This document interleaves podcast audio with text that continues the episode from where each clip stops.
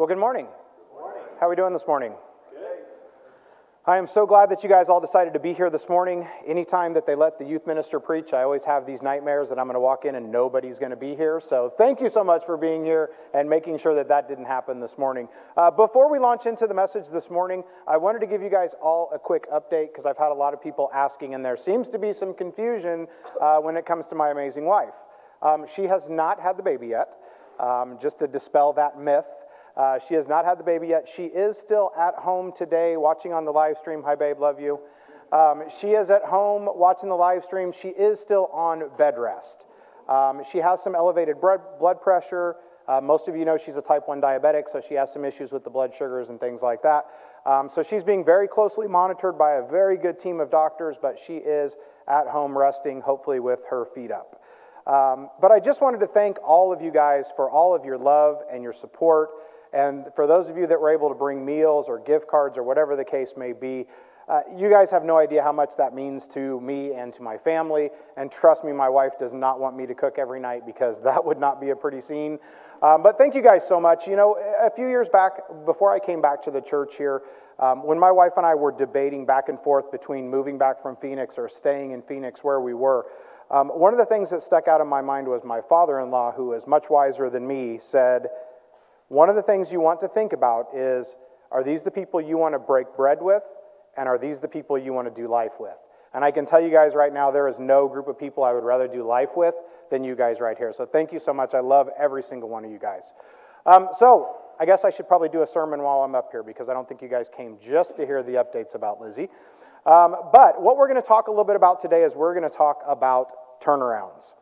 And turnarounds can mean a lot of different things. We think of turning around in things like those dreaded traffic circle things, roundabouts, whatever you guys call them. We don't have those where I'm from, and I despise them with every ounce of my being. But anyway, that's a side note. Um, but when we think about turnarounds, what we're talking about is when we need to make a turnaround in our lives. Now, for those of you who have been at this church for a long time, and by that I mean about seven years ish, um, some of you will remember that I had to make a turnaround in my life. And for those of you that remember, I stood right about here on this stage on a Sunday morning after Steve Smith gave the invitation with my legs shaking and tears in my eyes because I had come to a point in my life where I needed to make a turnaround. And prior to that, if you'd have told me that seven years from now I'd be standing on this stage delivering a message on Sunday morning, I'd have said, You're out of your mind. It's, it's true, I would have. But I'd been working with Steve and I had been talking to Steve, and I'd come to a point in my life where I was making some poor decisions and I was not putting God first, and I needed to make a turnaround in my own life. So I stood right about here with my knees shaking and tears running down my face, and I asked God to come back into my heart, to forgive me for the things that I had done, and to help me turn my life around. And I'm very thankful to say that He has done that, or I wouldn't be here with you this morning. But my point is not that we need to think about the things that we are doing wrong in our lives. That's not really what this sermon is about.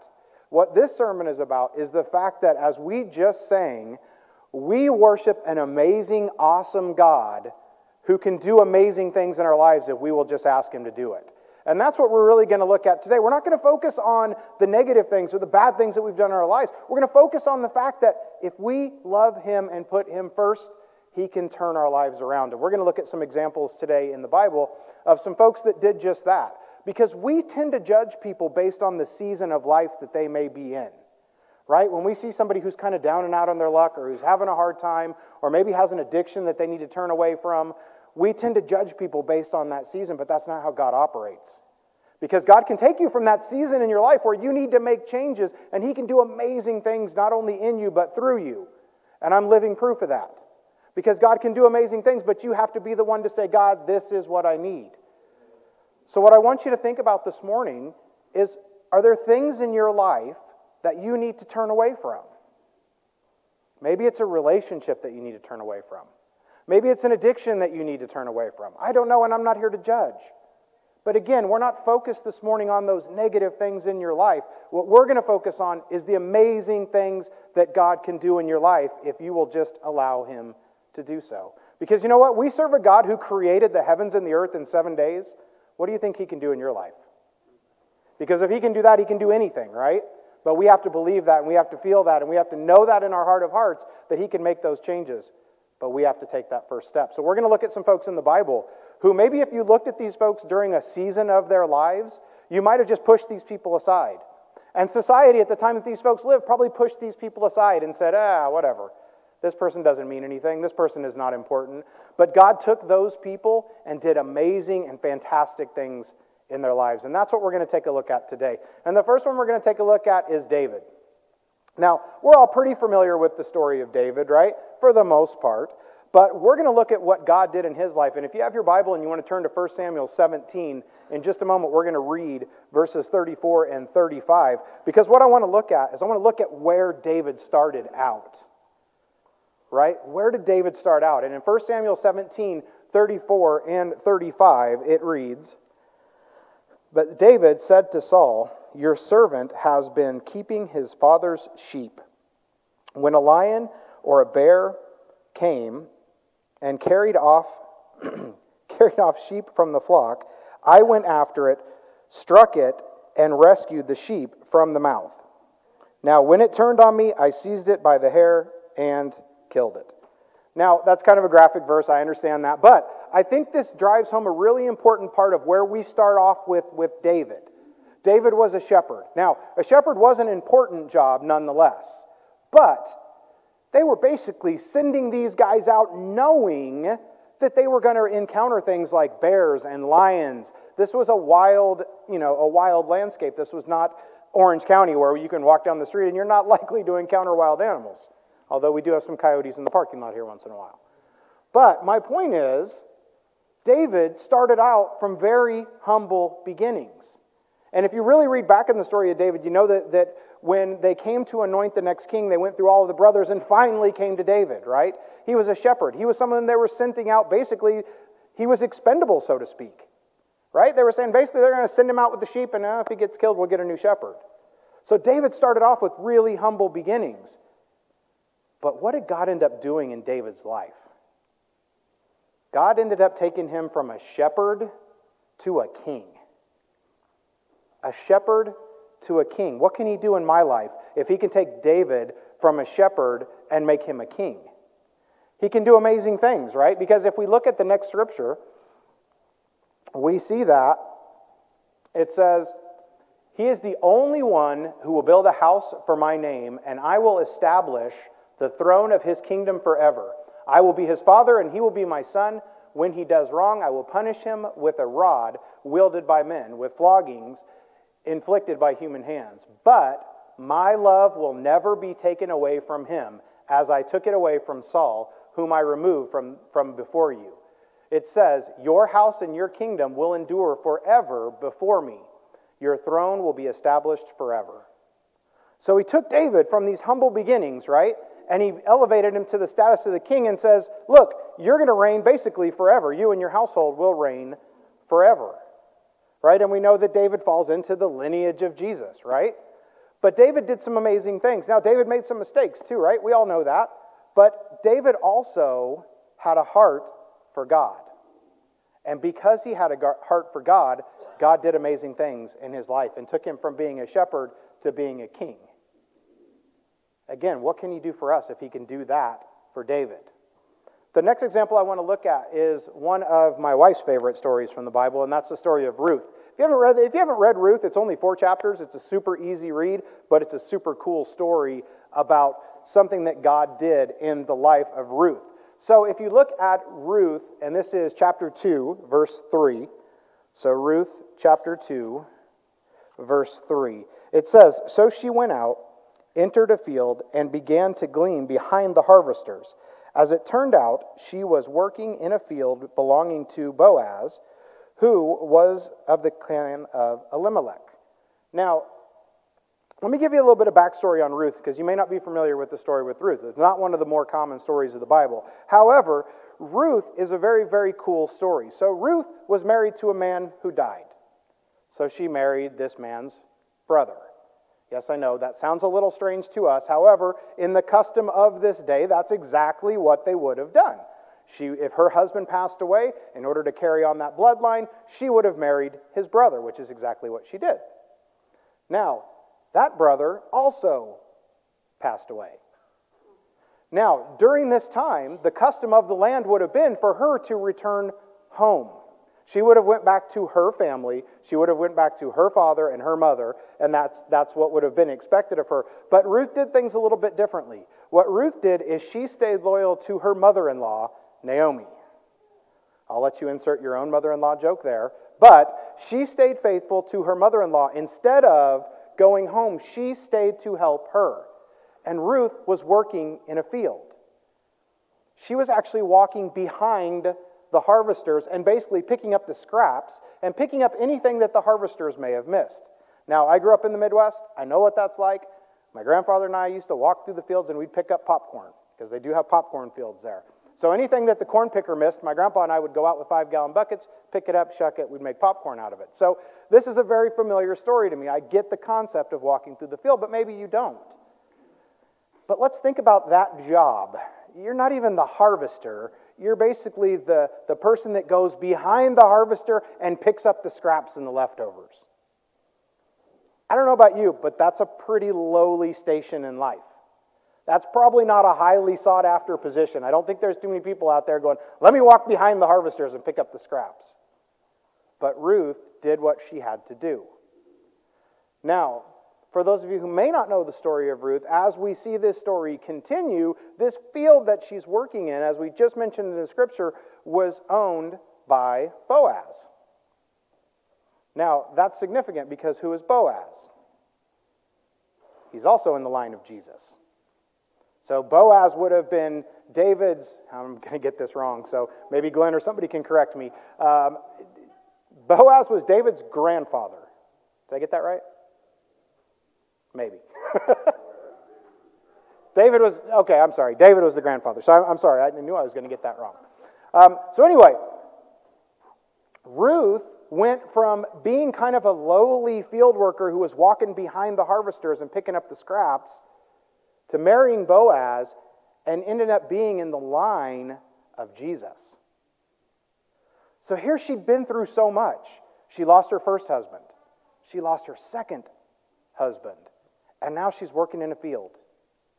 But she goes from that, and if we follow our story down to Ruth chapter 4, verses 9 and 10, we see it says, Then Boaz announced to the elders and all the people, Today you are witness that I have bought from Naomi all the property of Elimelech, Kilion, and Mahlon.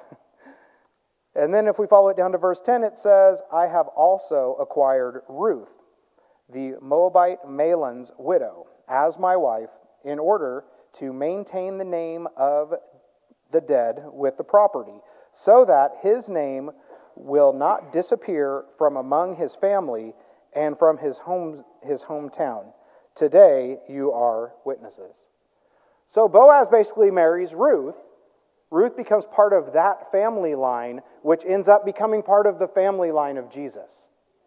So, just like we saw with David, who went from a lowly beginning to be a king, Ruth went from being this faithful, loving field worker to being in the house of Boaz and eventually being in the line of what would eventually become Jesus. Again, talk about a turnaround. Do you think that when Ruth was out there working in the fields, that she had any idea that she would end up owning that field? Think about your place of business. Think about the place that you work. Do you go into work in the morning thinking, I'm going to own this place someday? Probably not. Most of us don't. Right? I don't come in thinking, I'm going to own this church one day. Doesn't work that way. I'm sure Ruth didn't go to work every day thinking, you know what? I'm going to own this field one day. She probably thought, this is my lot in life. My husband passed away. I'm going to support my mother in law. I'm going to do my best to take care of her. And this is just kind of what I do. But no, she went from a worker to an owner. Now, the last one I want to look at today is Paul. Now, Paul is one of the most common, probably, characters in the Bible. He's one of the most common heard from characters in the Bible. And he's probably one of my favorite characters in the Bible because Paul just has such a cool, such an amazing story. And we pick up in the book of Acts, and it's chapter 22, and it's verse 4. And it reads I worked hard and killed men and women who believed as I believe today. I put them in chains and sent them to prison. Those are some pretty straightforward words right there. Paul basically says, I used to kill Christians. And he did. Paul was a tax collector. And today, tax collectors aren't necessarily frowned upon, right, Steve? We don't, we don't frown on tax collectors these days. But you have to remember, back in this time, a tax collector was like the lowest of the low. Because what a tax collector would do is they would go to Ken and say, Ken, your taxes are due, and I'm going to need three coins. But only two of those coins were actually taxes. The third one was going straight in their pocket.